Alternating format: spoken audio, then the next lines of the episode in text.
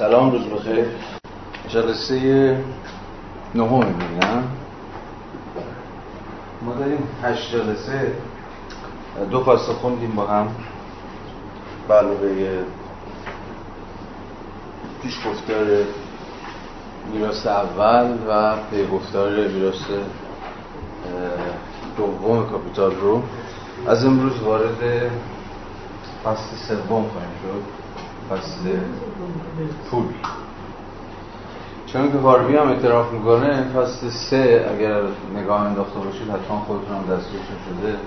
فصل سه فصل برقدلیه و خیلی ها دیگه از فصل سه پیشتر نمیره. یعنی فصل سه با میشه زمین باطلاقی. یعنی خیلی توش گیر می‌کنن احتمالا ملالاوترین فصل که سالت بارترین فصل کاپیتال از اینکه عبور بکنیم اوضاع بهتر میشه هوا باز میشه و بیشتر بهمون خوش میگذره. باید دوستانی که اومدن اگر بخوان که به روند کلاس بپیوندن یعنی بخوان نخوان نداره باید به روند کلاس بپیوندن. فایل صوتی هست به کانال اضافه بشین. بگید به خانم غلامی اضافتون بکنید اون هشتا فایل جلسات پیش هستش. گوش بکنید که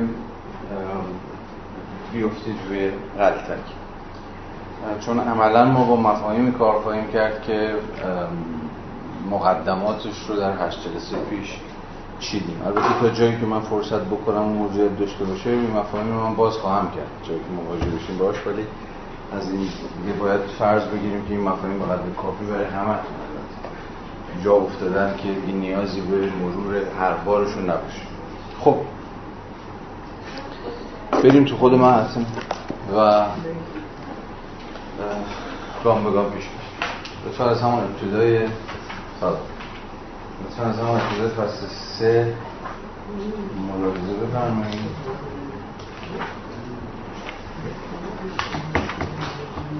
از اون خط اولش شروع کنیم بخوندن خب.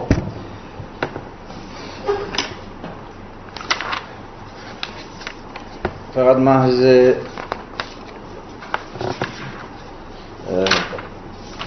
محض شروع خدمتون بگم که در واقع در این فصل به تعبیری دو موضوع اصلی داریم.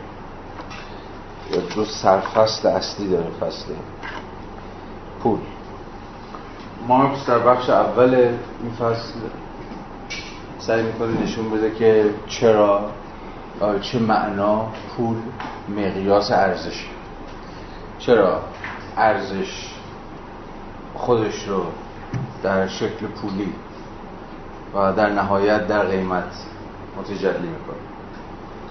و بخش دوم چرا و به چه معنا پول وسیله گردش؟ کل این فصل به نوعی تلاش مارکس برای توضیح دادن یک پول به مسابه مقیاس ارزش و دو پول به مسابه وسیله گردش. این کل کاری که می‌خواد انجام بده ولی حالا با طول و تفصیل خاص خودش. فصل سوم پول یا گردش کالاها؟ یک مقیاس ارزش ها در سرتاسر سر این اثر برای ساده کردن مطلب طلا را کالا پول فرض می‌کنه. به خاطر دارید که بخش سوم فصل اول در بخش مربوط به فرم ارزش مارکس یه جورایی فلسفه تکوین پول به مسابه هم ارز عام رو توضیح داده بود. یکی چگونه یه جور فلسفه پول رو صورت بندی کرده بود.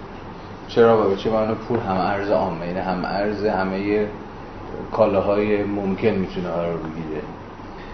و صحبت از این کرده بود که اون چیزی که می‌تونه عملا نقش پول به مسابه همه ارز عام رو بازی کنه یعنی ارزش همه کالاها خودشون رو در اون بسنجن یا به میانجی اون بسنجن چیه؟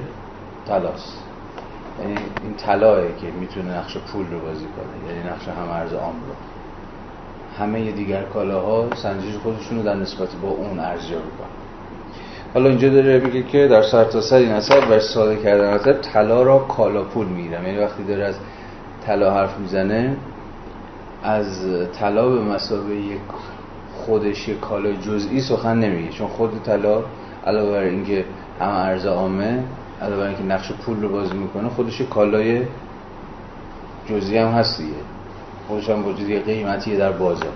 ولی مارکس اینجا با شکل جزئی طلا کاری نداره بلکه با تجلی طلا یا به تعبیر بهتر با تبدیل طلا به پول به مسابه کالا نظر داره. یا به تعبیر خودش طلا رو همچون کالا پول میفهم نخستین کارکرد اصلی طلا این است که ماده ای را در اختیار جهان کالاها می‌گذارد تا ارزش های خود را تجلی بخشند یا ارزش کالاها به عنوان مقادیری همنام کیفیتا یکسان و کمیتا مقایسه پذیر بازنمود یابد. اونجا مارکس داره از طلا به مسابه کالاپول همچون عرصه بازنمایی ارزش حرف می‌زنه روشن نه؟ نخستین کارگر طلا که ماده ای باشه در جهان کالاها برای اینکه یکایک این کالاها ارزش خودشون رو در پول تجلی ببخشه یا ارزش کالاها به عنوان مقادیری همنام کیفیتا یکسان و کمیتا مقایسه پذیر بازنمود یابد به این ترتیب پول در حکم مقیاس عام ارزش عمل می‌کنه و طلا یعنی کالای هم ارز خاص فقط از طریق انجام این کار که به پول بدل میشه اینجا چی داره میگه؟ طلا یعنی کالای هم ارز خاص. چرا اینجا میگه طلا واسه کالای هم ارز خاص؟ جوابش تو جمله بعدیه. فقط از طریق انجام این کارکرد به پول. یعنی چی؟ به هم ارز عام تبدیل میشه. چه کار کردی؟ حالا چه کار کردی رو ایفا می‌کنه که دیگه نه هم ارز خاص بلکه نقش هم ارز عام رو بازی می‌کنه. کار کرده بدل شدن به مقیاس عامی برای تجلی ارزش. پول نیست که کالاها را قیاس پذیر می‌کنه. در ظاهر البته این گونه است. به واسطه وجود پول کالاها با هم قیاس پذیر میشه. ولی ما داره میگه نه برعکسه. یعنی چی؟ بخونیم. کاملا برعکس. چون همه کالاها به عنوان ارزش یعنی چی به عنوان ارزش؟ به عنوان کار انسانی چون همه کالاها به عنوان ارزش همانا کار انسانی اینیت یافته. و بنابراین در قیاس پذیر هستند ارزشهایشان می توانند مشترکاً در قالب یک کالای خاص سنجیده شوند. و این کالا می تواند به میراث مشترک ارزشهایشان یعنی به پول تبدیل شد پس چرا برعکسه؟ چرا به واسطه پول نیست که کالاها قیاس پذیر میشن؟ بلکه چون کالاها قیاس پذیر با هم هستنه که پول می‌تونه نقش هم ارزان رو بازی بکنه؟ ارزش کار عینیت یافته است که کالا ارزش کار کالا مختلف است پس هر کدوم از این کالاها ارزش خاص خودشون دارن. طلا نیست که به اینا ارزش میده. اینا که ارزششون تو طلا بازنمود پیدا میشه. و چون هر کالایی عملا در حکم مقدار مشخصی از کار انسانیه هر کالایی بر حسب مقدار مشخصی می‌تونه با مقدار مشخصی از کالای دیگه مبادله بشه. یا به تعبیر اینجا مقایسه بشه. مبادله هر کالا در واقع دیگه می‌دونیم دیگه. مبادله مقدار مشترکی از کار انسانی که در هر دو سوی مبادله به یک اندازه وجود داره. چون که کالاها رو بر حسب اون عنصر مشترکشون می‌توان با هم مقایسه کرد یا به تعبیر می‌توان با هم مبادله کرد چیزی چون پول وجود داره که حالا در جهان کالاها نقش هم ارز عام رو می‌تونه پیدا بکنه. همه کالاها عوض اینکه با همه دیگر کالاها سنجیده بشن فقط ارزش خودشون رو در یک کالای واحد که دیگه شکل خاص خودش رو ترک می‌کنه و یک فرم عام پیدا می‌کنه یعنی همون طلا به مسابقه کالا پول این کار کرده اینو مارکس خیلی بهتر از من اینجا بیان می‌کنه. یه بار جمله رو بخونیم الان معنا دارتره چون همه کالاها به عنوان ارزش. همانا کار انسانی این یافته. و بنابراین در خود قیاس پذیر هستند می توانند مشترکاً در قالب یک کالای خاص سنجیده شده و این کالا می تواند مقیاس مشترک ارزشهایشان یعنی پول تبدیل شده پول به عنوان مقیاس ارزش شکل پدیداری است که مقیاس ارزش در ماندگار در کالاها یعنی زمان کار ضرورتا باید به خود بگیریم پول به عنوان مقیاس ارزش دوباره میگه شکل پدیداری دوباره بازگشت به مفاهیم بیان و تجلی و بازنمایی و اینجور شده مقیاس ارزش درون ماندگار در کالاها یعنی زمان کار ضرورتا باید به خود بگیریم هر کالایی یک ارزش درونماندگار داره. ارزش درونماندگار هر کالا کار انتظایی ابسترکت لیبل ولی مقدار ارزش همواره بر حسب زمان کار سنجیده. زمان کار باید خودش رو متجلی بکنه دیگه در یک کار. چگونه خودش رو متجلی می‌کنه؟ در پول.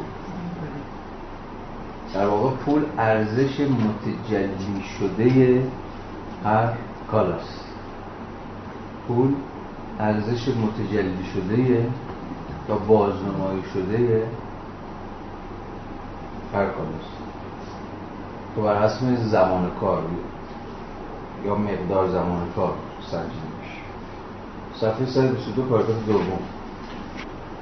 قیمت یا شکل پولی کالاها مانند شکل ارزش آنها به طور کلی از شکل ملموس مادی و واقعیشان کاملا متمایز و بنابراین شکلی کاملا ذهنی یا مجازی است.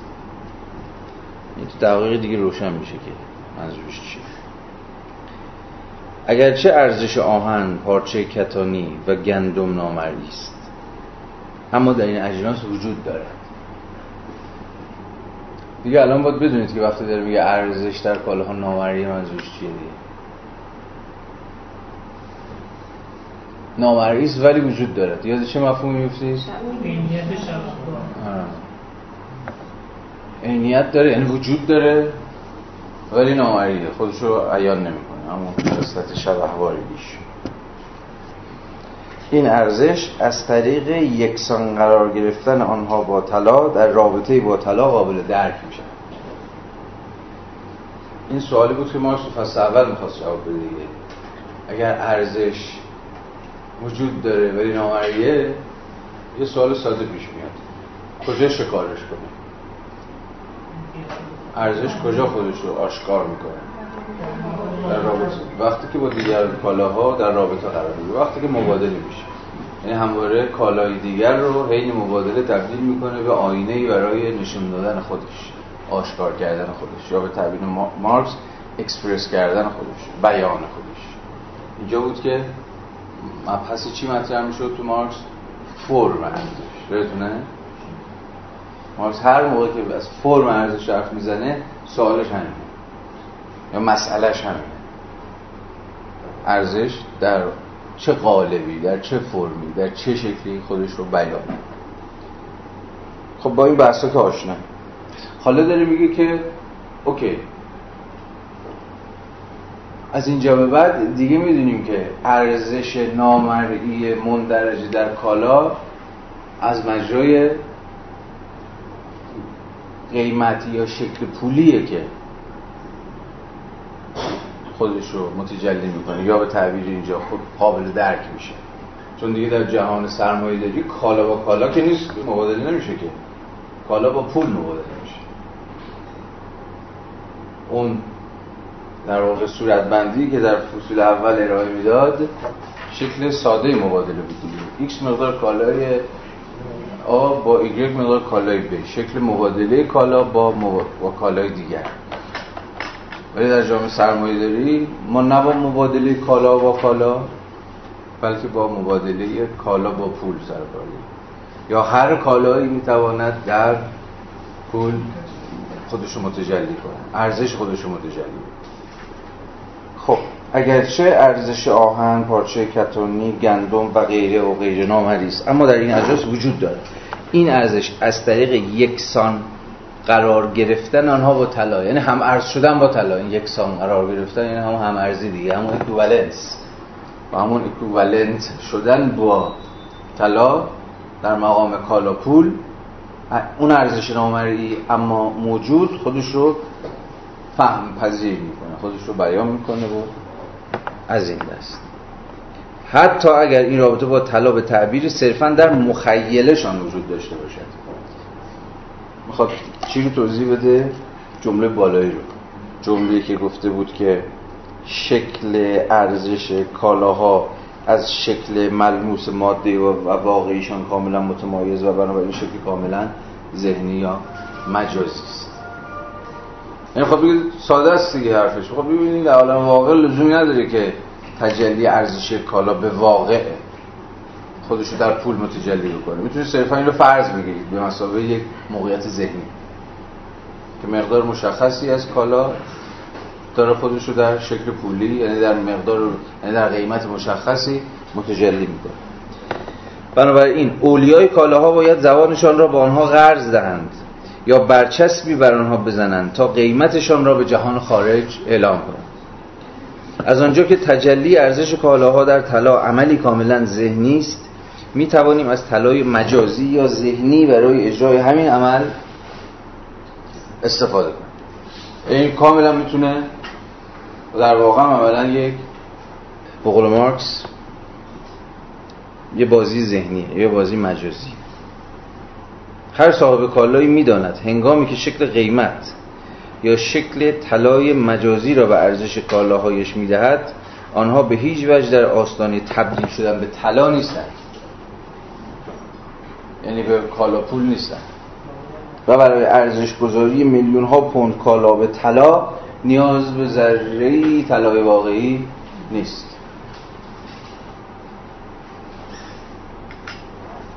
ولی مقدار مشخصی از این کالا همواره مقدار مشخصی میارزه. یا مقدار مشخصی از طلا رو در مقام کالا پول فرض می‌گیره. بدونیم که لزوما قرار باشه که به کالا به به طلا در مقام کالا پول تبدیل بشه. بنابراین پول در کارکرد خیش به عنوان مقیاس ارزش صرفا به عنوان پول مجازی یا ذهنی به کار گرفته میشه این وضعیت موجب ظهور سبک سرانه ترین نظریه ها شده است. اما اگرچه پول مجازی صرفا کار کرده مقیاس ارزش را انجام می‌دهد قیمت یک سره به ماده واقعی پول وابسته است این چی؟ به نظرتون قیمت یک سره به ماده واقعی پول وابسته است ماده واقعی پول چیه؟ حالا دیگه ببینیم ارزشی یعنی مقدار کار انسانی که مثلا در یک تن آهن گنجیده است در کمیت مجازی کالاپول تجلی مییابد که شامل همان مقدار کار است. اوکی خب اینی که می‌دونستیم این هم رابطه هم ارزیه از این رو بنا به اینکه طلا نقره یا مس کدام یک مقیاس ارزش باشند یعنی کدوم یک از اینها حکم کالا پول رو بازی بکنن یا حکم کالای پولی رو بازی بکنن؟ ارزش یک تن آهن با قیمت های کاملا متفاوتی متجلی یا توسط کمیت های کاملا متفاوتی از طلا نقره یا مس باز نموده میشه حرفش روشنه به رغم پیچیدگی که ممکنه به نظر بیاد داشته باشه. ببین مثلا مثال که خودش می‌زنه در ادامه قضیه رو بازم روشنتر می‌کنه. بنابراین اگر دو کالای متفاوت مانند طلا و نقره همزمان به عنوان مقیاس ارزش عمل کنند یعنی همزمان نقش پول بازی بکنن این زمانی بود دیگه. هم طلا و هم نقره عملا کارکرد پول بازی می‌کنه از اونجایی که ارزش طلا و نقره متفاوت بود هر یک از اینها به حسب ارزششون می‌تونستن مقدار متفاوتی از ارزش کالاها رو در خودشون متجلی کنن. چون خودشون در حکم تجلی مقدار متفاوتی از ارزش بودن. طلا و نقره یعنی چی؟ یعنی هر کدومشون در حکم تجلی مقدار متفاوتی از کار انسانی بودن. نگاه کنید. اگر دو کالای متفاوت مانند طلا و نقره همزمان به عنوان مقیاس ارزش عمل کنند تمامی کالاها دو نوع تجلی متفاوت قیمت. یعنی قیمت به طلا و قیمت به نقره خواهند داشت. یعنی یک بار خودشون رو می‌تونن در طلا متجلی کنن ارزش معادل خودشون رو در طلا بازنمایی بکنن در مقدار مشخصی از طلا بازنمایی کنن. بار دیگر ارزش خودشون رو در مقدار مشخصی از نقره یا هر چیز دیگه که شما فکر می‌کنید. صدف دریایی هست. هر چیزی که می‌تونست یا قرار بود به نقشه کالاپول رو بکنه این دو قیمت تا زمانی که نسبت ارزش نقره به ارزش طلا مثلا یک پانزدهم تغییری نکند کاملا همزیستی خواهند داشت. یعنی تفاوت قیمت به طلا و قیمت به نقره تا زمانی که ارزم به حضور شما که نسبت ارزش طلا به نقره یک پانزدهم باشه همچنان به مقدار یک پانزدهم قابل ارزیابی. ولی خب طبعا این نسبت که این نسبت ارزش بین طلا و نقره تغییر بکنه تجلیش هم در بازنمایی ارزش کالای مختلف تغییر خواهد اما هر تغییر در این نسبت ارزشی نسبت ارزشی بین طلا و نقره باعث تغییر نسبت قیمت کالاها به طلا به قیمت آنها به نقره می شود و به این ترتیب در حقیقت ثابت می کند که دو مخیاس بودن ارزش با کارکردهای ارزش به طور کلی سازگاری ندارد. برای همین که در نهایت کشورها در پروسه های تاریخی متمایل شدن به یک مقیاسی شدن دیگه. یعنی یا طلا یا نقره. این این که چه عاملی باعث میشه نسبت ارزشی طلا و نقره تغییر کنه مثلا فناوری استخراجشون بله خیلی چیزا. یکیش این و خیلی چیزای دیگه. خب. بیاید صفحه 124 پاراگراف دو. پول به عنوان مقیاس ارزش و به عنوان معیار قیمت. دو کارکرد کاملا متفاوته. پول به عنوان مظهر اجتماعا پذیرفته شده کار انسانی. راجب اینم که صحبت کردیم دیگه. اجتماعا پذیرفته شده. چیزی لزوما اختزا نمی‌کرد که چه چیز نقشه کالای پول رو ایفا کنه نقره هر چیزی. در دوره های تاریخی مختلف کالاهای مختلفی این نقش رو نقش هم ارز عام رو نقش پول رو بازی کردن. یا کاملا برمیگشت به اینکه اون جامعه در اون لحظه تاریخی چه کالایی اجماع بکنه که این نقش رو بازی کنه. پول به عنوان مظهر اجتماعا پذیرفته شده کار انسانی مقیاس ارزش است. به عنوان کمیتی از فلز با وزنی ثابت معیار قیمت است. به عنوان مقیاس ارزش ارزش تمامی کالاهای گوناگون را به قیمت یعنی کمیت‌های مجازی طلا تبدیل می‌کند. به عنوان معیار قیمت این کمیت‌های طلا را اندازه‌گیری می‌کند. مقیاس ارزش کالاهایی را که ارزش تلقی می‌شوند می‌سنجد. پول در مقام در واقع اینجوری دیگه. پول در مقام مقیاس ارزش کالاهایی را که ارزش تلقی می‌شوند میسنجد. برعکس پول در مقام معیار قیمت کمیت های از طلا را بر حسب کمیت واحدی از طلا میسنجد و نه ارزش یک کمیت از طلا را بر حسب وزن کمیتی دیگر. برای اینکه پول معیار قیمت باشد باید وزن معینی از طلا به عنوان واحد اندازه‌گیری تثبیت شود. در این حالت نیز مانند تمام حالتهای دیگر که باید کمیت‌های همنام سنجیده شوند ثبات اندازه‌گیری اهمیتی تعیین کننده دارد. بنابراین هر چه واحد اندازه‌گیری در اینجا کمیتی است طلا کمتر دستخوش تغییر شود معیار قیمت وظیفه خود را بهتر انجام می‌داد اما طلا تنها به این دلیل که خود محصول کار و بنابراین بالقوه از لحاظ ارزش تغییر پذیر است می‌تواند به عنوان مقیاس ارزش عمل کند. چون به این برمیگرده در ادامه بذار توضیحش در فراز بعدی بده صفحه 128 وسط مسطش رو ببینیم. مقدار ارزش کالا تجلی نسبتی ضروری با زمان کار اجتماعی است. خب اینو که می‌دونست. نسبتی که در فرایند تشکیل ارزش کالا درون ماندگار است. این مفهوم درون ماندگار هم خیلی مهمه دیگه. ایمننت معنیش. چیه؟ یعنی ارزش نمیپره بیرون از کالا. همواره درون کالا باقی میمونه. درون ماندگار دیگه. هر کالایی که محصول کار انسانی باشه ارزش رو در خودش به گونه درون ماندگار نگه میده چون تا گفت بدون صرف نیروی کار کالا نداره.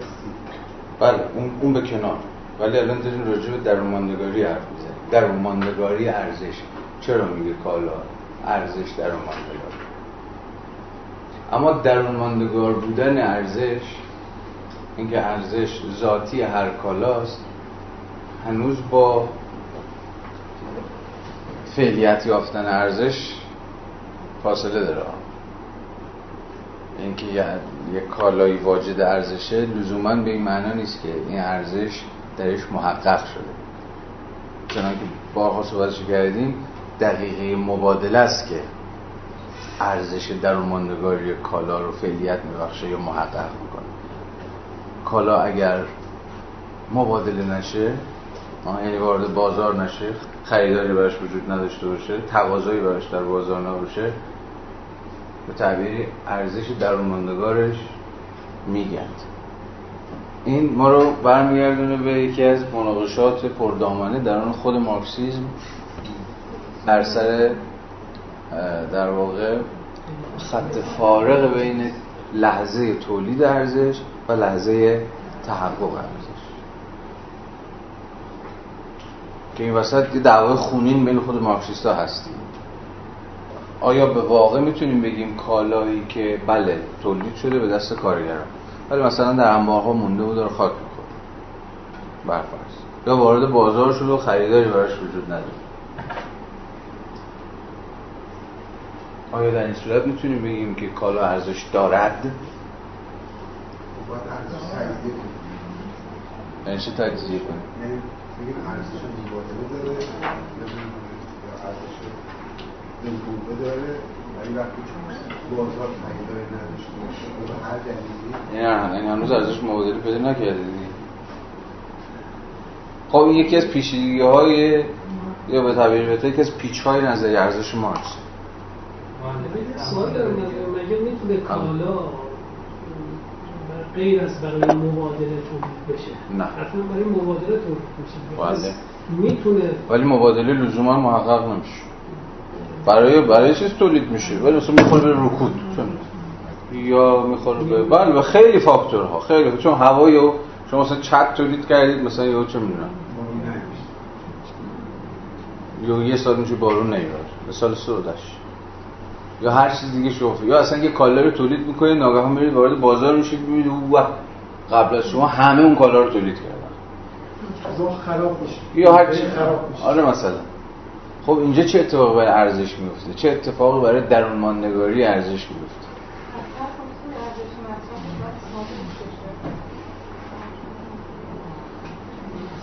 آه چه خب من. چی میشه؟ ثابت بشه یعنی چی؟ یعنی منظورم اینه که. ارزش محقق کنه به عنوان ارزش مصرف اینم فقط از طریق مبادله است. اینجایی که داشت توضیح می‌داد اه، ارزش مبادله انگار مقدم بر ارزش مصرف ببین صورت بندی خود مارکس این بود. تا همون انتهای باز دوباره انتهای بخش یک فصل اول. کالایی که ارز در واقع نگیم کالا شیعی که ارزش مصرف نداشته باشه اصلا کالا نیست.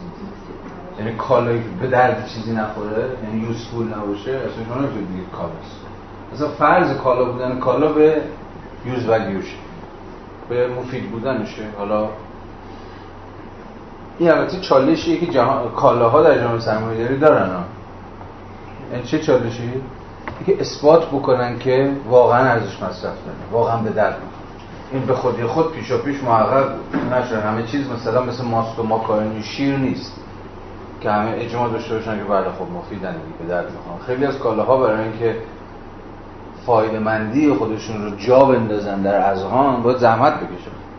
باید اثبات بکنن که واقعا ارزش مصرف دارن. این کاریست که سرمایه‌داری همواره باید انجام بده. یعنی توجیه کنه منطق کالاهاشو. منطق فایده مندی کالاهاشو حالا این کالا هر چی که می‌خواد باشه. شما رو مجاب بکنه که مثلا اگه این کالا رو نداشته باشید حتما یک بازنده. اگه نداشته باشید حتما از رقباتون عقب. یا هر چیزی شبیه ببینید. با این فرایند که خب به قدر کافی آشناییم دیگه. بعدها بعد از مارکس یه در واقع تیزی که تو کلاسیک پذیرفته شد این بود. هر عرضه تقاضای خودش رو تولید یا به تعبیری هر عرضه باید تقاضای خودش رو تولید کنه. وگرنه عملا مقدمات شکست خودش فراهم کرد. حالا این عرضه می‌تونه عرضه هر چیزی باشه. یه چیزی که پارسال خیلی ذهن من درگیر کرده بود یه چیزی که چیزایی بود ماست مسکایی خیلی هم زیاد میفروختن. اسپینر میچرخید اونو چی چی.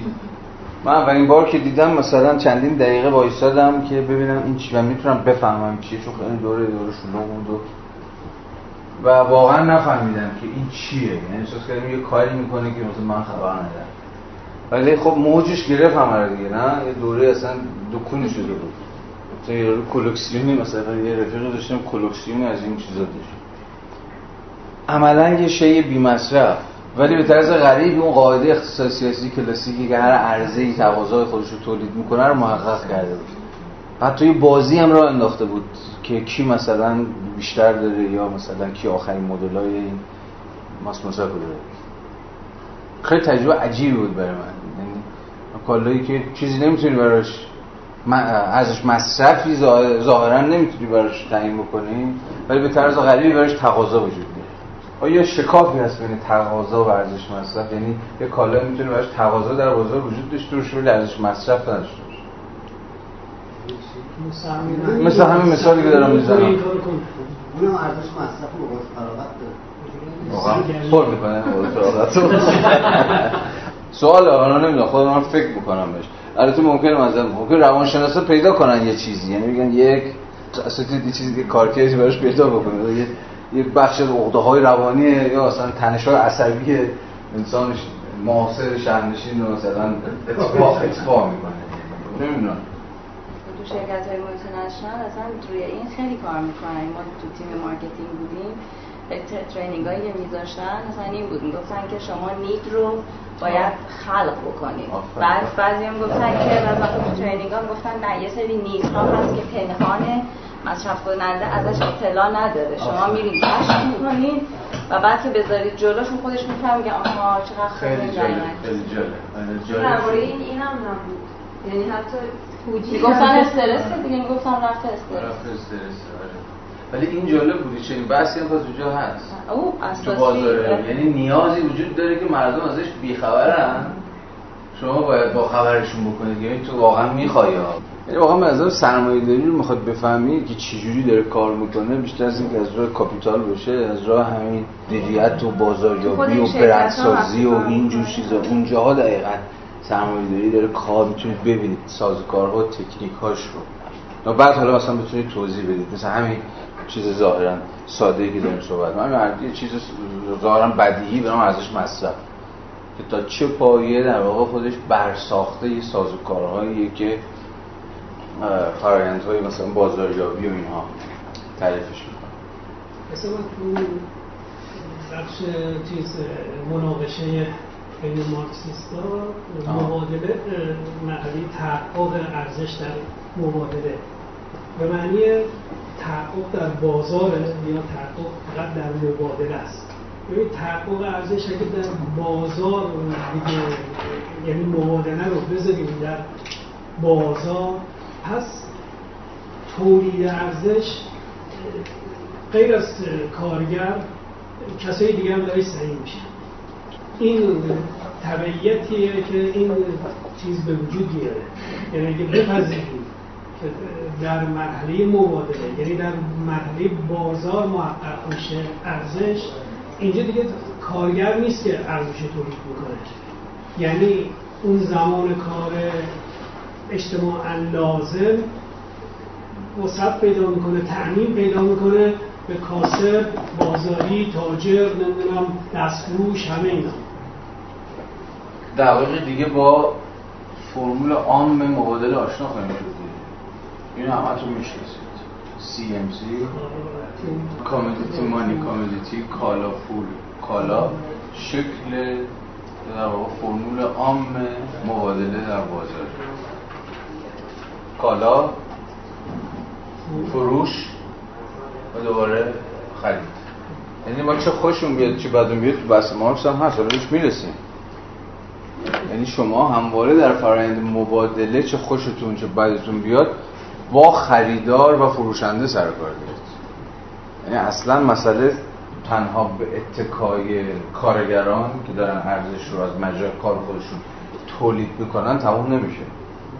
کارگران بخشی از یک فرایند پیچیده مناسبات تولیدن. و تنها نیستن تو این داستان. در بازار. البته مهمه که شما کجا این داستان وایسید. یعنی اصلا خط فارقی بکشید بین عرصه تولید و عرصه مصرف. نه این رو کاملا در همبستگیشون ببینید.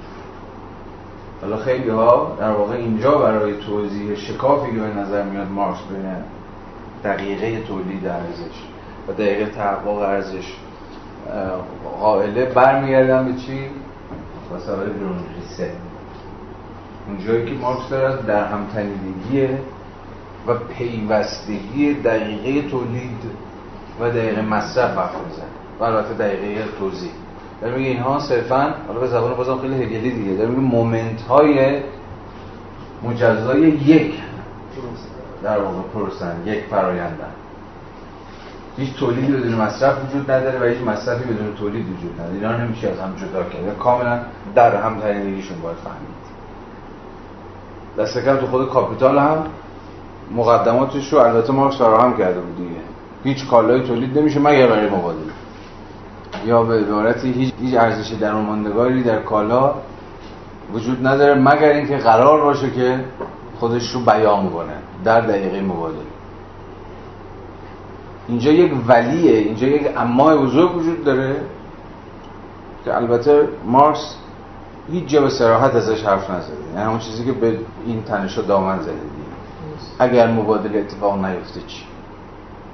اگر بازار به دلیل رکود به دلیل کسادی به دلیل بحران به دلیل فلان فلان فلان فلان شرایط مبادله رو فراهم نکنه چه اتفاقی برای ارزش میفته اینو بذارید در ادامه ما بهش تا دلتون بخواد بارها و بارها برمیگردیم من الان فقط همین بار هم دفعه پیشی که این بحث مطرح شد دارم اینجور مقدمه چینی می‌کنم. ولی برای صورت بندی موضوع باید تا خود فرازهایی که مارکس این بحث مستقیما پیش می‌کشه سب کن.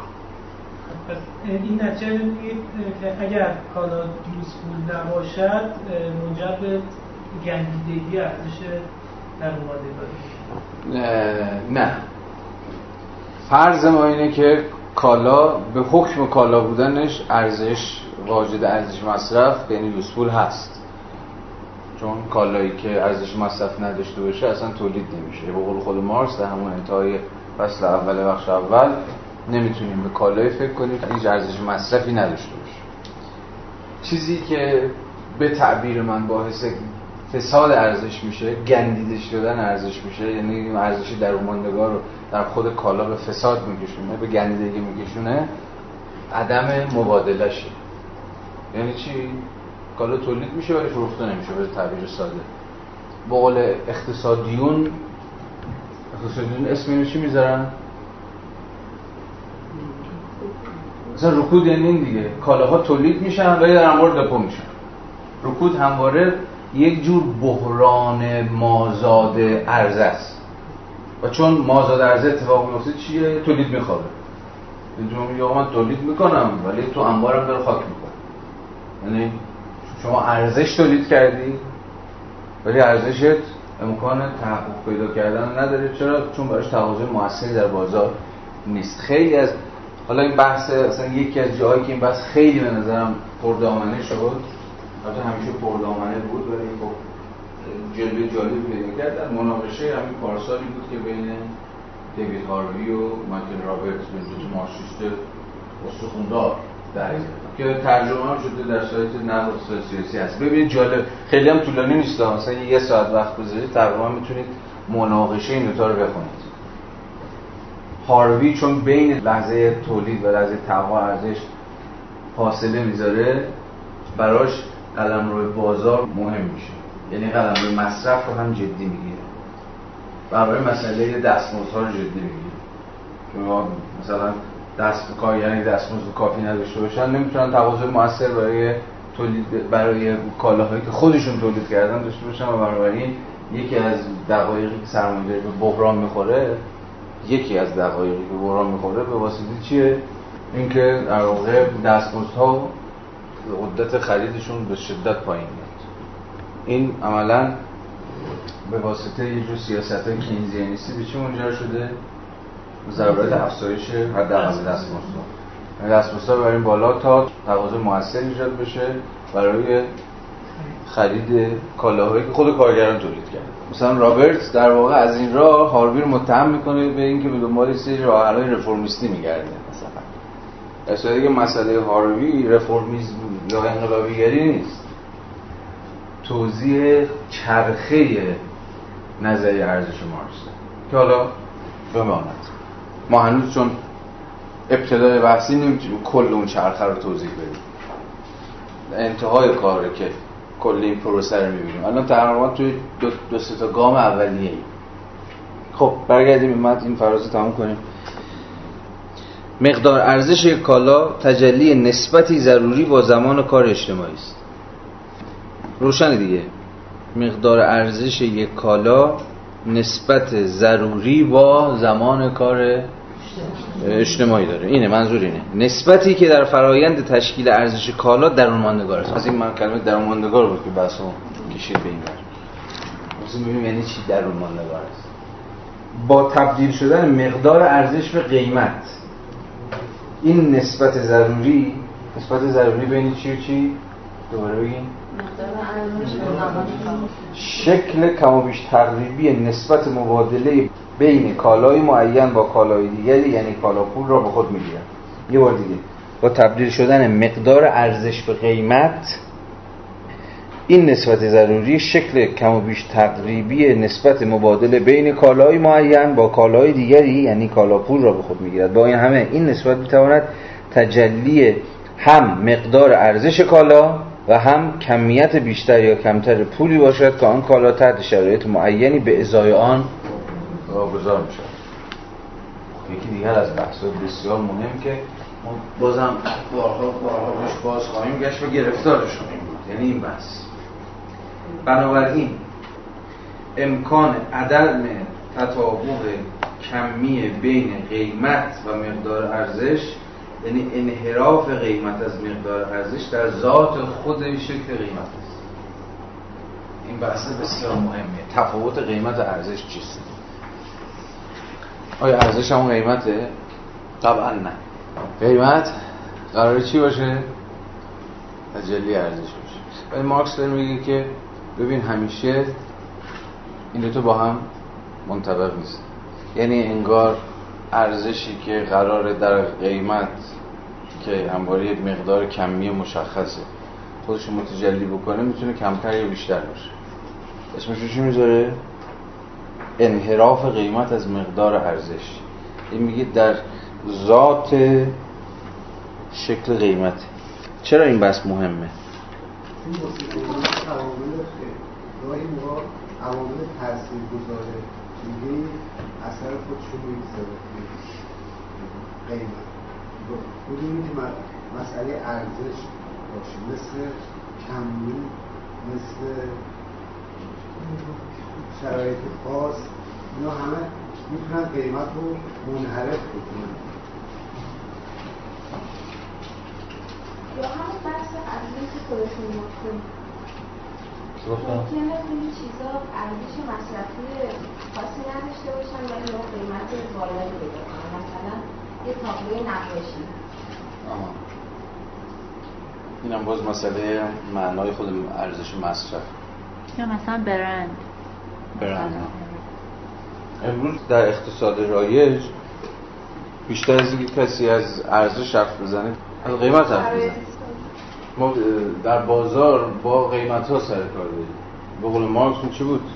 صفحه 122 اولیای کالاها باید زبانشان را به آنها قرض دهند یا برچسبی بر آنها بزنند تا قیمتشان را به جهان خارج اعلام کند.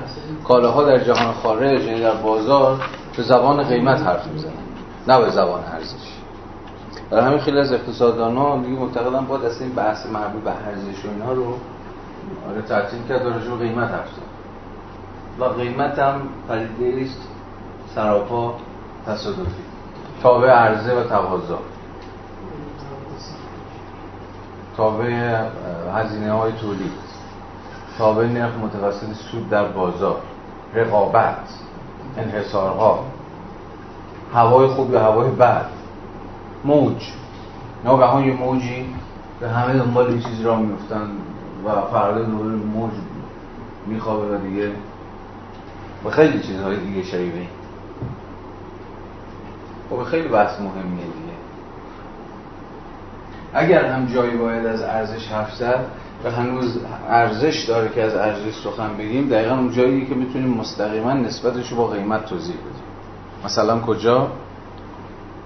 این رو به ویژه نظریه های سوبژکتیویستی ارزش می‌تونن از این حرف دفاع کنیم یعنی چی نظریه سوبژکتیویستی؟ ارزش که دیگه می‌شناسید دیگه. نظریه که معتقدن ارزش تابع مصرف کننده است.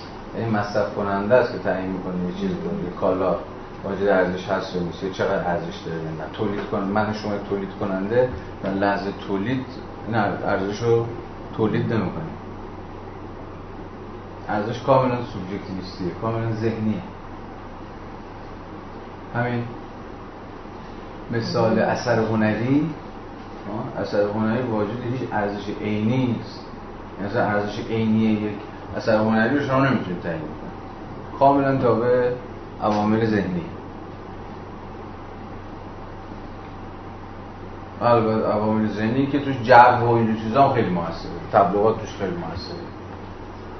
مثلا ممکنه که یه چیز مزخرف رو بتونید مثلا فلان میلیون دلار بفروشید. این یعنی چی؟ در تعیین مقدار قیمتی کالا ارزش ذهنی اون کالا برای خریدار عامل اصلی و عامل تعیین کننده است. یادتون مثالی که جلسات پیشم زدیم دیگه. آره دیگه حالا من اگه کلکسیونر باشم احتمالاً این دیوان یاری چی میگم؟ من کلکسیونر بودید همتون دیگه. نبودید من بودم. تمبر و سکه و فلا اینا. یا براتون میشه ظاهرا یه کاغذ پاره ممکنه ناگهان یه ارزش عجیب غریب پیدا بکنه هم یه لیوان بی مصرف ممکنه براتون ارزشی یا یه یه بابای چیزی هم میگه. قوطی های تو کبریت تو ساده بی اهمیت که ممکنه من شما زیر دست و لهش کنیم برای اون مثلا حکم تکمیل یک پازل هستی شناختی رو براش افا این رو میشه در قبال بسیاری از کالاهای خردتر هم زد. در واقع مصرف کنندگانن که با رجوع به کالاها ارزش یا رجوع نکردن به کالاها ارزش کالاها رو کاملا در نسبت با قیمت کالا تعیین کنه یعنی یک کالا هر چقدر که ارزشش در ذهن مصرف کنندگان بازار بالاتر باشه مصرف کنندگان انرژی ذهنی بیشتری خرج اون کالا کنن خرج تصاحب اون کالا بکنن اون کالا قیمت بالاتری خواهد به زبان ساده تر یک کالا هر چقدر تقاضا برش بیشتر باشه تقاضا ذهنیه دیگه. چیزی شبیه این. هر چقدر تقاضا بالاتر باشه طبعا قیمت یک کالا هم بالاتر خواهد وقتی میگیم تقاضا بالاتر باشه یعنی چی؟ یعنی ارزش اون کالا برای مصرف کنندگان بیشتر. حالا جدا از این حرفا مارکس اینجا یه چیز دست کم داره تایید می‌کنه. لزوما بین قیمت و ارزش تطابق وجود نداره. همواره انحراف قیمت از ارزش وجود داره. یعنی قیمت می‌تونه بیشتر یا کمتر از یعنی مقدار قیمت می‌تونه بیشتر یا کمتر از مقدار ارزش باشه اینجا اما توضیح بسنده ای نمیده. این باز توضیح موکول میشه به پس بعد و البته بویژه که جلد سوم کاپیتال اونجایی که عملا مارکس درگیر مسئله تبدیل میشه. مثلا معروف تو مارک... مارکسیزم به مسئله تبدیل. یعنی تبدیل ارزش به قیمت. چون همین بحث ها به ارزش اینا در نهایت باید بشه به زبان قیمت ترجمه کرد. تاثیرش تاثیر این مقدار ارزش کالاها در نهایت روی قیمت چیه؟ چون گفتیم کالاها در بازار به زبان قیمت حرف میزن ولی اجالتا این بحث رو داشته باشیم که خود مارکس هم تایید می‌کنه که این همانی بین این تا وجود نداره. این همانی بین ارزش و قیمت. این نقص نیست. همین انحراف قیمت از مقدار ارزش. بلکه برعکس سبب می شود تا این شکل برای شیوه از تولید مناسب باشد که قانونهایش تنها به صورت میانگین های کوری از بیقاعدگی های ثابت ابراز وجود می‌کنند خودش داره میگه. این شکل یعنی چه شکل قیمت. برای شیوه ای از تولید مناسب باشد یعنی خود شیوه تولید سرمایه داری که قانونهایش تنها به صورت میانگین های کوری از بیقاعدگی های ثابت. یعنی خود مارکس هم می‌دونه که در بازار سرمایه داری اساسا به فراز و نشیب های کور انواع اقسام بیقاعدگی هاست و آشوب هاست که قیمت بالا می‌برن یا قیمت پایین میارن دقیقا به دلیل این نوسان در قیمت ها خودش رو همواره در انحراف قیمت از مقدار ارزش نشون میده. یعنی یک به زبان ساده مارکسی یک کالا به قیمت بسیار پایین تر از ارزشش فروخته میشه. تو شما زحمت کشیدی مثلا 10 ساعت خرجش کردی زحمت یعنی مقدار زمان اجتماعی که صرف تولیدش کردی. ولی بنا به نوسانات بازار اون کالا بسیار پایین تر از ارزشش فروخته میشه. ممکنه بسیار بالاتر از بله اونورش هم هست. بله اونورش هم هست. مثلا خود اثر همین اثر هنری شد مثال بدی نباشه. یعنی همواره این ناهمگینی بین این دوتا امروز حتی در بحث بازاریابی این هم هست. مثلا از ممکن از شما بپرسن که به نظر شما این کالا چقدر ارزش داره؟ در واقع شما چقدر ارزش داره یعنی شما چقدر حاضری برای این کالا خرج کنید؟ چقدر حاضری براش پول بدید؟ یعنی ارزش سوبژکتیو این کالا برای شما چقدر؟ ولی قیمتی که تعیین میشه ممکنه با مقدار ارزشی که شما تعیین کردید نخوره. ممکنه بیشتر باشه ممکنه کمتر باشه. از اون طرف مثلا یه عامل اصلی قیمت مواد اولیه هست ولی شرکت های بول و بزرگ ضرورتا وابسته به این اونقدری نیستن که شرکت های کوچیک وابسته هستن. چون انقدر اینا یه حاشیه امنی دارن که خیلی راحت با این حاشیه امن می‌تونن بازی کنن.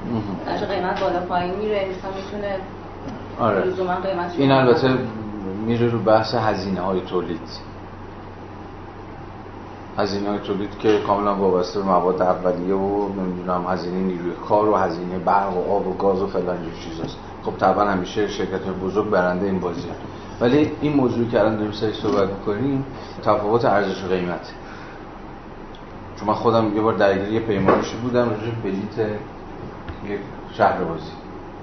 من خودم پیمانش انجام دادم. در واقع سوالی که من میپرسیدم این بود که تو چقدر حاضری خرج بلیت این شهر بازی بکنی؟ 20 بیشتر باشه اصلا من یکی گفت؟ فهمیده بود که چیه و ببین به نظر من 200 تومن ارزش ولی قیمت تا به ارزش نبود. گرچه ما دنبال بودیم که بقول مارکس چی میگه؟ میانگین کور. آها میانگین کور بیقاعدگی های ثابت یعنی بین این در واقع ارزش های سوبژکتیو در مقام بیقاعدگی ها ما یه میانگینی پیدا کنیم و قیمت اون وسط تعیین بکنیم. یعنی چیزی که نه اون یارویی که مثلا حاضر 200 تومن خرج کنه چون مثلا عاشق بازی های هیجانیه و اون بابایی که اصلا فرق براش نداره در نهایت می‌خواد بیاد سفره رو بندازه و گاز رو روشن بکنه و مثلا دور هم با بچه های چیزی بزنن. بتونیم اتفاقا به یه میانگین کولی برسیم درون اون چیز. خلاصه می‌خوام بگم که ببینید اینجاها این شکاف و فاصله بین ارزش و قیمت خودشون نشون میده. یعنی دلیلش میشه دلیل چی؟ این ارزش دلیلش میشه بیقاعدگی ها میشه بگیم دلیلش نیست ولی سرمایه داری به نفعشه که بیقاعده باشه که بذار ببین خود مارکس چی میگه. ببین. داره میگه که بذار اینو بگم. خودش این جمله است دیگه. این نقص نیست بلکه برعکس سبب می شود تا این شکل و شیوه از تولید مناسب باشد. که قانونهایش تنها به صورت میانگین های کوری از بیقاعدگی های ثابت ابراز وجود می‌کنن نه اینجا نمیگه که این بیقاعدگی ها این کاوس بازار مثلا علت اون انحرافه.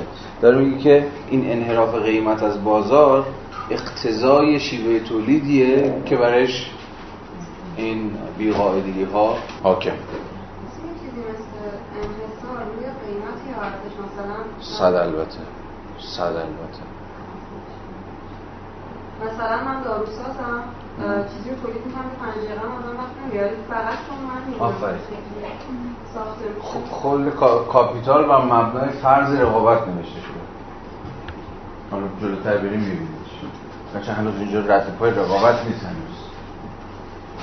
ولی دقیقا انحصار چیه؟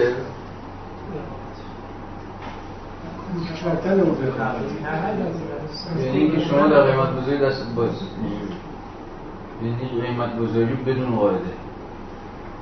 وقتی شما تو تنها تولید کننده مثلا یه کالای تبدیل میشی دیگه تو حوزه مثلا قیمت هیچ ربطی به هیچ ربطی چرته نسبت های خودش رو با ارزش به اینجا به معنی ابژکتیویستی با ارزش یک کالا بیشتر و بیشتر می‌تونه رفت کنه همین که مثلا ببینید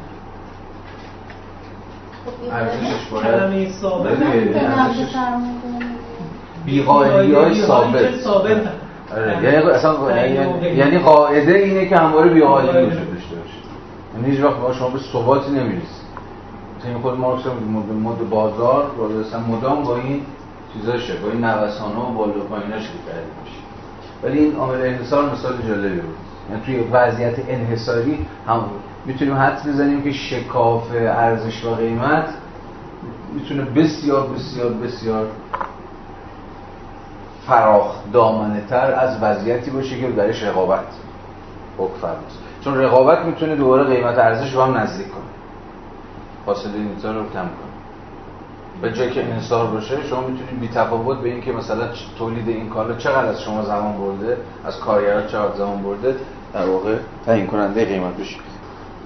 با این همه شکل قیمت نه تنها با امکان عدم انطباق کمی بین مقدار ارزش و قیمت یعنی بین مقدار ارزش و تجلی پولی آن. هی میگیم شکاف بین قیمت ارزش یعنی شکاف بین ارزش اون جایی که این ارزش خودش رو در پول متجلی می‌کنه که می‌تونه بیشتر یا کمتر باشه. یعنی یک کالا بیشتر از ارزشش ارزش عینیش یا کمتر از ارزش عینیش به فروش بره در بازار یا قیمت بخوره در بازار داره میگه که با این همه شکل قیمت نه تنها با امکان عدم انطباق کمی بین مقدار ارزش و قیمت یعنی بین مقدار ارزش و تجلی پولیان سازگار است بلکه می‌تواند تضادی کیفی را نیز پنهان کند. تا آن حد که با وجود اینکه پول چیزی به جز شکل ارزش کالاها نیست قیمت تجلی ارزش نباشد. یعنی دیگه تا آخر داستان خودش هم پیش میره.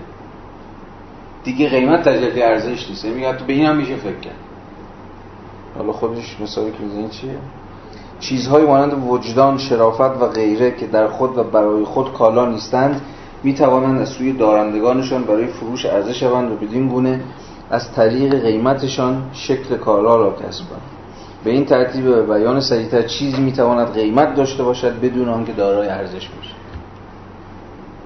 در این حالت تجلی قیمت مانند کمیت های معینی در ریاضیات مجازی است. از سوی دیگر شکل قیمت مجازی همچنین می تواند یک رابطه ارزشی واقعی یا مشتق شده از آن را در پس خود پنهان کند. مثلا قیمت زمین های بایر که فاقد ارزشند زیرا هیچ کار انسانی در آن عینیت نیافته است. ارزش ندارن. زمین ارزش نداره ولی قیمت داره. امروز دیگه ما به منتهای درجه اینو می‌دونیم.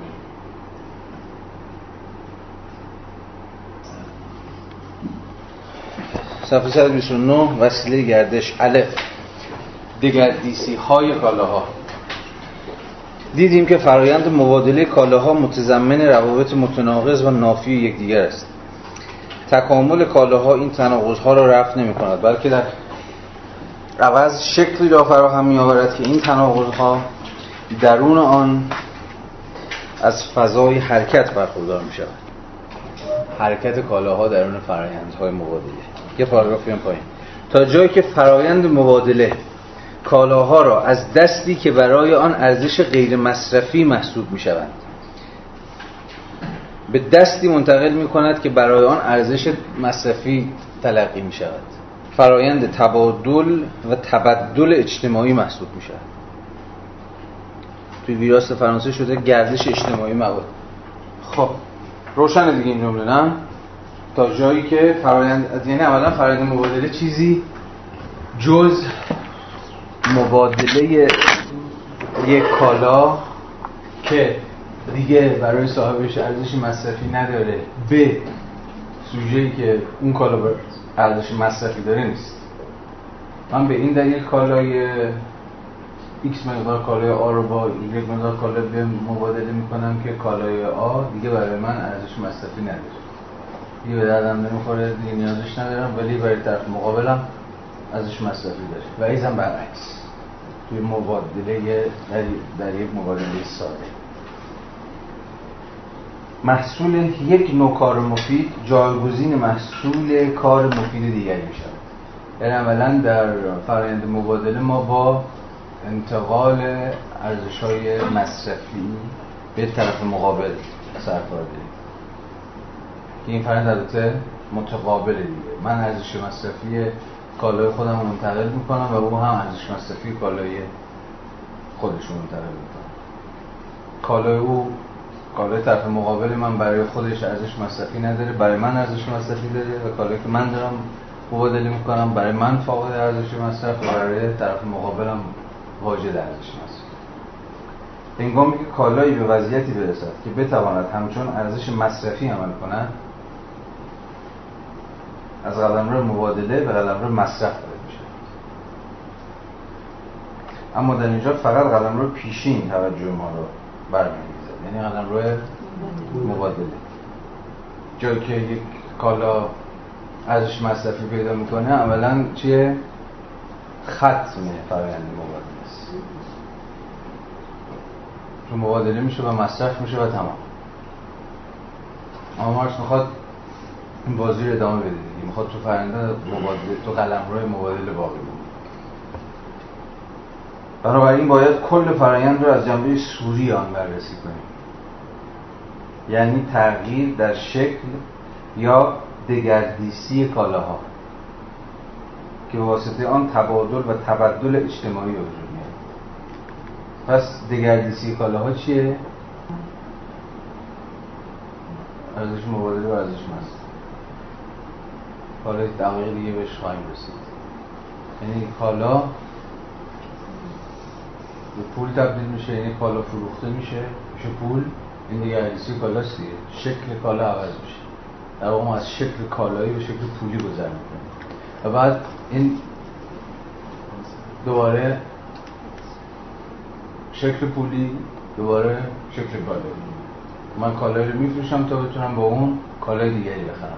در اینجا در در واقع فرمول ساده مبادله پول میانجی گذار از یک ارزش مصرف به یک ارزش مصرف دیگه است. این تغییر شکل تا کنون به نفع بسیار ناقصی درک شده است. این نمی‌خواد کالاها ابتدا بی و برق با جامعه هر روزیشان وارد فرایند مبادله اما سپس فرایند مبادله آنها را به کالا و پول تفکیک تقابل بیرونی که در آن تقابل درون ماندگار بین ارزش مصرفی و ارزش باز نموده میشه در این تقابل کالاها به عنوان ارزش مصرفی در مقابل پول به عنوان ارزش مبادله قرار میده از سوی دیگر هر دو طرف این تقابل همانا کالا و بنابراین وحدت ارزش مصرفی و ارزش هستند ما به صورت پیش دستانی می‌دونیم که ما سر به این برسه یعنی کالای این کالای اول کامودیتی اول که وجود ارزش مصرفه جای خودشو به پول در مقام تجلی ارزش میده. دیگردیسی اول. سی ام دیگردیسی اول. ولی خب دیگردیسی ادامه بودم خود پول حالا در مقام تجلی ارزش یا در واقع تجلی مبادله تجلی ارزش مبادله دوباره جای خودش رو به ارزش مصرفی کالای دوم برای همین که مارکس میگه که در این فرآیند دگردیسی کالا ما با وحدت ارزش مصرف و ارزش در یعنی هم ارزش مصرف وجود داره هم ارزش وجود داره این دوتا به هم تبدیل میشن. از مجرای مرحله اول و مرحله دوم. حالا در صفحات بعد مارکس هر کدوم از اینها رو جداگانه تحلیل می‌کنه ما در واقع با سه تا دگردیسی سر کار داریم دگردیسی سی به ام ام به سی ارزش مصرف ارزش مبادله و دوباره ارزش مبادله و ارزش مصرف. یک و دو و در نهایت کل این پروسه هم عملا وحدت ارزش مصرف و ارزش. اینجا وقتی میگه که سوال بیشتر راجبه این روشش چجوریه کار چجوری داره کار کنه؟ که تقابل بیرونی که در آن تقابل درونماندگار بین ارزش مصرفی و ارزش بازنموده می شود من از این اینجوری می‌فهمم که انگار یه رابطه درونماندگار یه تضاد درونماندگار می‌تونه خودش رو به شکل یه تضاد بیرونی که انگار درونماندگار نیست خودش رو نشون بده. این احساس این اتفاق جاهای دیگه هم احتمالا مارکس دوباره یعنی این مدلی تحلیل می‌کنه یا نه این سوال درست من فهمیدم چجوری دلیل می‌کنه جای دیگه؟ یعنی این برای سوال یعنی که آیا این مدلیه که این وقتی می‌خواد یه چیز یه درماندگار توضیح بده یه تضاد درماندگار میاد اینو در نسبت با یه ظاهری که اون ظاهره اینا با هم دیگه انگار تضاد دارن که درماندگار هم نیست. اینجوری توضیح میده. سوالم واضحه یه واضح‌تر شد. اگه می‌تونی واضح تر کنی که کمک می‌کنی به من ببین اینجا از این تقابل بیرونی هست تو همین پاراگراف که, این تقابل بیرونیه انگار بازنمود یه تقابل درونیه. انگار که یک سری تضادهای ایمننس خودشون رو ایمننس نشون نمیدن. به یه شکلی به تضاد بیرونی نشون میدن. من این سواله که آیا این یه روشه یعنی یه روشه که ما وقتی می‌خوایم یه چیزی در ماندگار نشون بدیم از بازنمود شروع می‌کنیم بعد میریم تو یا چیه داستان؟ مشکل برانگیز بذار با خود جمله پیش ببینیم میشه آیا جواب تو رو داد. کاله ها ابتدا بی زرق و برق با جامعه هر روزیشان وارد فرایند مبادله می شوند اما سپس فرایند مبادله آنها رو به کالا و پول تفکیک می کند تقابل بیرونی. خب پس تقابل بیرونی تقابل بین کالا و پوله. یعنی ارزش مصرف و ارزش مبادله. که در آن یعنی در این تقابل بیرونی تقابل درون ماندگار بین ارزش مصرفی و ارزش باز نموده می شود پس ما یه تضاد یا یه تقابل درون ماندگار داریم که در واقع تضاد ارزش مصرفی و ارزشه تو همون صفحات اول کاپیتال هم فهمیدیم که مارکس میگه هر کالا دو تا سویه داره دیگه. همون دو در واقع دو سویه هر کالاییه که هم ارزش مصرفه هم به درد می‌خوره و یه دردی میاد. همین که می‌تونه با دیگر کالاها مبادله بشه یعنی به این معنی که هم ارزش مصرفه هم ارزش یا به تعبیر مارکس ارزش مبادله داره. حالا این دوتا یه جایی با هم تقابل دارن. مارکس انگار داره میگه که اینجا در این فرایند دگردیسی کالاها این تقابل درونی بین کالا یک بار به مسابقه ارزش مصرف یک بار دیگه به مسابقه ارزش اینجا خودشو نشون میده. یعنی حین دگردیسی کالا یعنی زمانی که گذار می‌کنه یعنی ارزش مصرفی خودش رو ترک می‌کنه و تبدیل به ارزش میشه یعنی با پول مبادله میشه. تقابل درونیش تقابل درونی بین ارزش مصرفی و ارزش می‌تونه خودش رو آشکار بکنه. یعنی آره ما یه تضادی داریم درون کالا تضاد دو سویه متفاوتش که در دقیقه دگردیسی می‌تونه بازنمایی بشه به خودشون نشون بده. یعنی کالایی که مبادل میشه با پول کاری که فروخته میشه عملا در حکم دستگم جایی که مارکس گونه که مارکس داره عملا در حکم علنی شدن و مرئی شدن و بازنمایی شدن اون تضادیه که بین دو سویش وجود داره ارزش مصرف و ارزش. وقتی کالا فروخته میشه اولا چه تضادی ازش آشکار میشه؟ خب دقیقا این تضاد یعنی چی؟ دقیقا. اونجایی که برای من ارزش مصرف نداره و برای من ارزش است آها دقیقا. این به نظر یه چیزی بیشتر از این نمیگه. ولی چیزی که داره میگه مهمه. خب اینی که تا اینجا گفتیم به نظر میاد روشنه. حالا در این تقابل باز تقابل بین ارزش مصرف یک کالا با ارزشش. در این تقابل کالاها به عنوان ارزش مصرفی در مقابل پول به عنوان ارزش مبادله قرار می‌گیرند یعنی این تقابله جور مقابل قرار گرفتنه. این کالا عملا اینه دیگه در واقع. مساویس با مساویس با. میگه در این فرایند دگردیسی کالا این کالا در به مسابقه کالای واجد ارزش مصرف در تقابل قرار می‌گیره یا در برابر قرار می‌گیره با پول در مقام تجلی ارزش خود این کالا.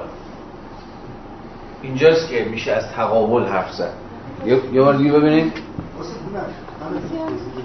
من اینجا تضاد رو توی جمله نمی‌تونم بفهمم. ما از تضاد حرف نمی‌زنیم.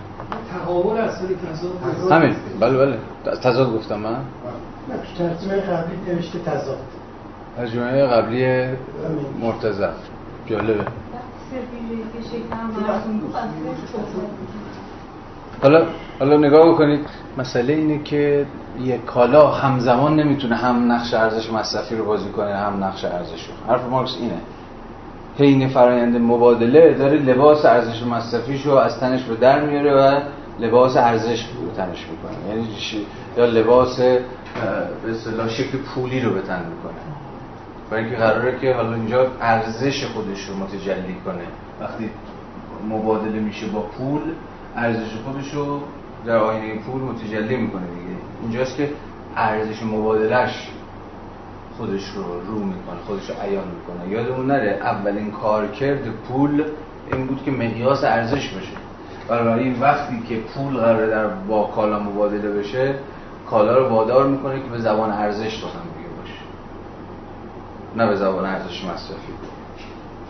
در این تقابل کالاها به عنوان ارزش مصرفی در مقابل پول به عنوان ارزش مبادله قرار می‌گیرند یا به تعبیری که من به کار بردم لباس ارزش مصرفیشون رو در میارن و لباس ارزش مبادله یا همون لباس پول رو بتن می‌کنن از سوی دیگر هر دو طرف این تقابل همانا کالا و بنابراین وحدت ارزش مصرفی و ارزش هستند.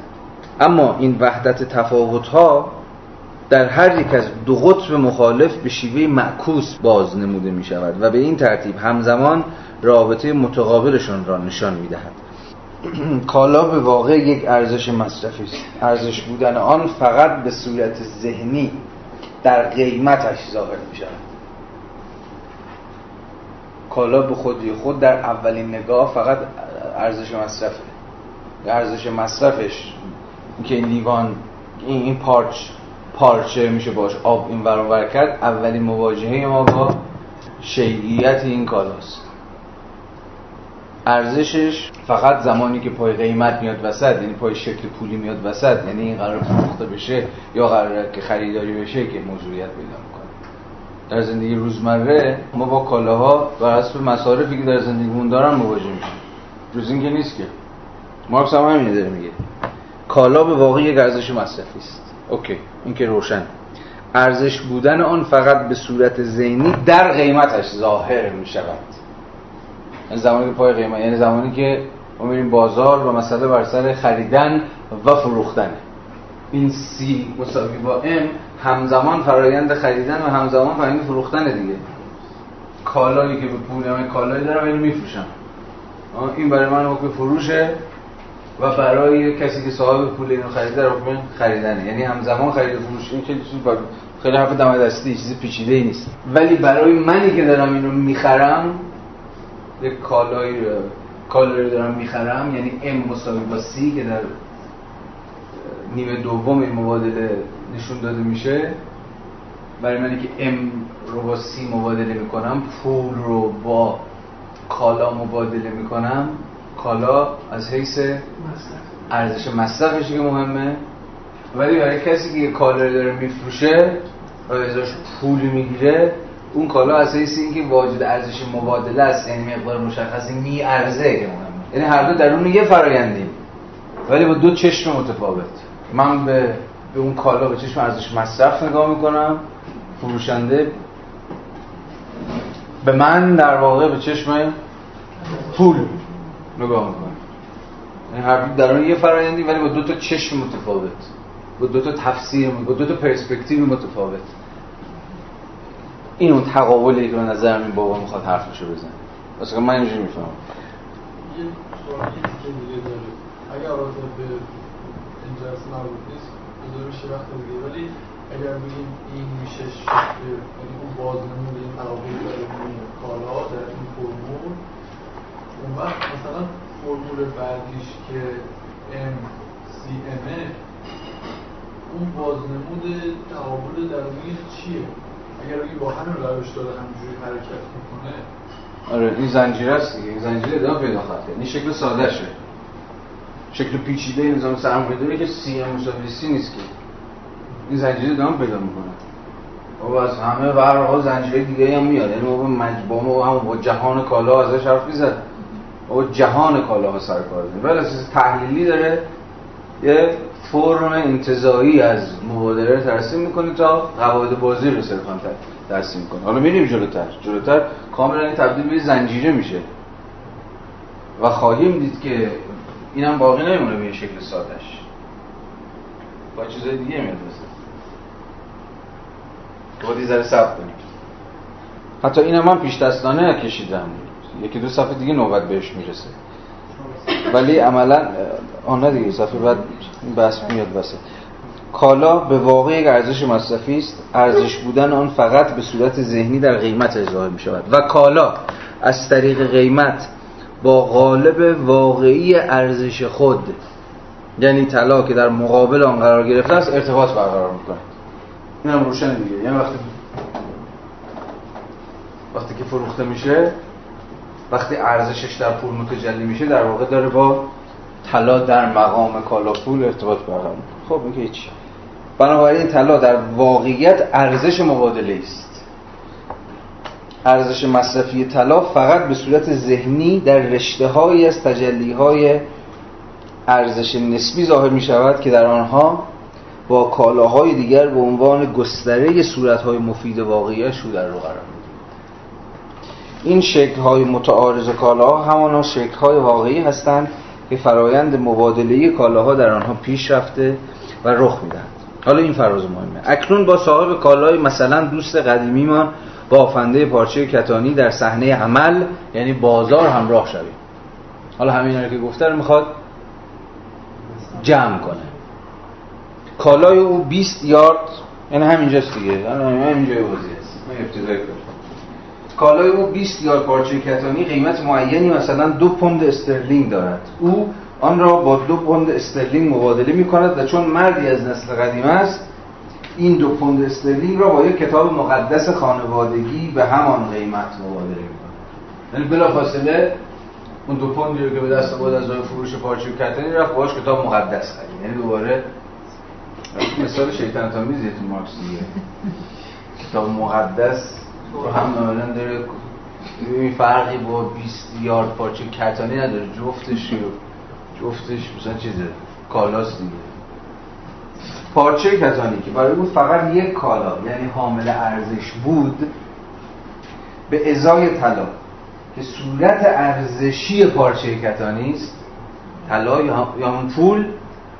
گفته یا اول و هر جا میگم طلا منظورم کالا کالا پوله منظورم پول هستم یعنی می‌تونید جای شما طلا رو خط بزنید به پول فکر کنید. اصلا باید به پول فکر کنید.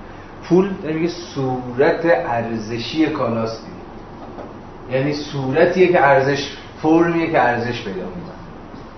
20 یارد پارچه کتانی اگه بخواد این ارزشش فرم پیدا بکنه صورت پیدا کنه خودش آشکار بکنه در پول خودش رو به خود صورت نمایی می‌کنه.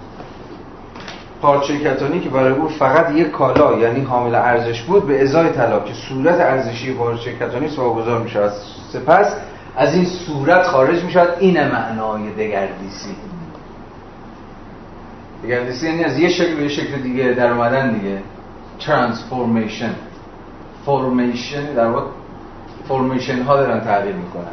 صورت یا فرم اشیا دارن ما اینجا با شکل کالایی به شکل پولی تبدیل میشه دوباره شکل پولی دوباره به شکل کالایی این معنای دگردیسی های کالا. این شکل ها دارن جای جایگزین هم دیگه میشه. سپس از این صورت خارج میشه یعنی از صورت پولیش. یعنی از صورت پولی خارج میشه و بار دیگر به ازای کالای دیگر کالای دیگر. کتاب مقدس واگذار میشه یعنی دوباره فرم کالایی خودش کالایی که قرار است به عنوان شیء مفید وارد خانه بافنده شود و در آنجا نیاز خانوادهش را به تهذیب برآورده کند. بنابراین فرایند مبادله از طریق دو دگردیسی متقابل اما مکمل یکدیگر تبدیل کالا به پول و باز تبدیل پول به کالا انجام می شود مراحل این استحاله استحاله یعنی از شکلی به شکلی در اومدن دیگه نه؟ توأمن هم معامله های صاحبان کالا هاست فروش یا مبادله کالا با پول یعنی یک سی ام خرید یا مبادله پول با کالا ام سی اون دو. و هم وحدت این دو عمل است. یعنی یعنی سی مساوی ام مساویه فروختن برای خریدن. نتیجه نهایی معامله از منظر بافنده این است که اکنون به جای آنکه صاحب پارچه کتانی باشد کتاب مقدس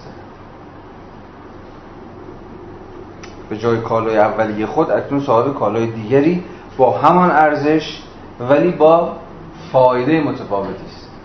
در اینجا ارزشی تولید نشده. ارزش جدیدی تولید نشده. تو این فرآیند مبادله. صرفا ارزش مصرفی متفاوت شده. مثالش دیگه پارچه کتانی داد پول و این پول کتاب مقدس. یعنی هر دو سر طیف کالاست. ولی کالاهای با دو ارزش مصرفی متفاوت. ولی هم ارزش. و این وسایل دیگر معاش و تولید خود را به همین شیوه تهیه می‌کند به نظر بافنده کل این فرایند چیزی جز مبادله محصول کارش با محصول فرد دیگری یا به عبارتی چیزی جز مبادله محصولات نیست. بنابراین فرایند مبادله کالاها با تغییرات شکلی زیر انجام می شود CMC کالا پول کالا. تا جایی که محتوی مادی این فرایند مد نظر است حرکت کالا به کالا یعنی مبادله یک کالا با کالا دیگر تبادل و تبدل کار اجتماعی است که خود فرایند آن در نتیجهش محو خواهد شد.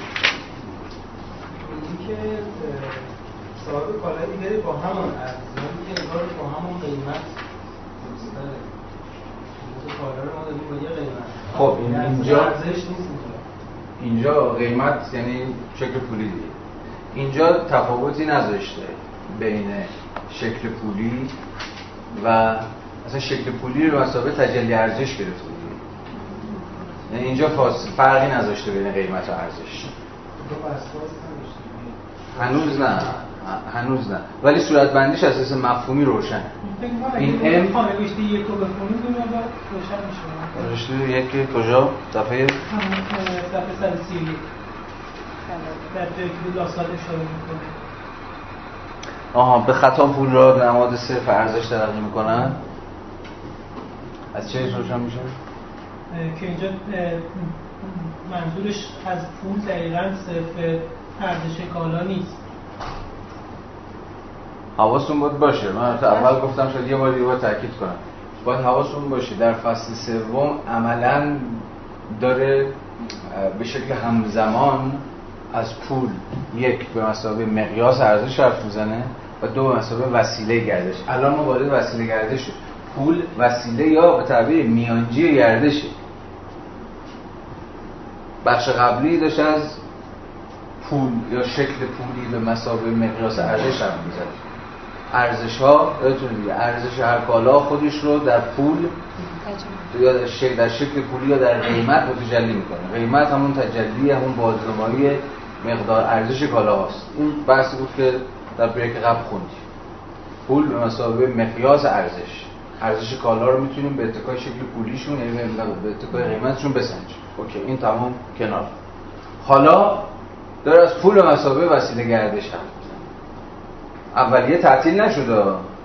اون کارکردی بود که توضیح داد مثلا مقیاس ارزش. حالا داره میگه علاوه بر اینکه پول مقیاس ارزشه ارزش کالا خودشون در پول متجلی می‌کنن در قیمت علاوه بر این پول یه کار دیگه هم می‌کنن. میانجی گردش کالا هاست کالاها به, ات... به میانجی به وساطت پولی که در بازار به حرکت در میاد. و این در واقع شکل ساده فرایند مبادله کالا هاست حالا در صفحه 132 وارد توضیح هر یک از اینا میشه. در جزئیات خودش. کالا پول و پول کالا. اگر موافق باشید ما ادامه بحث رو به جلسه بعد موکول کنیم. مرسی تا هفته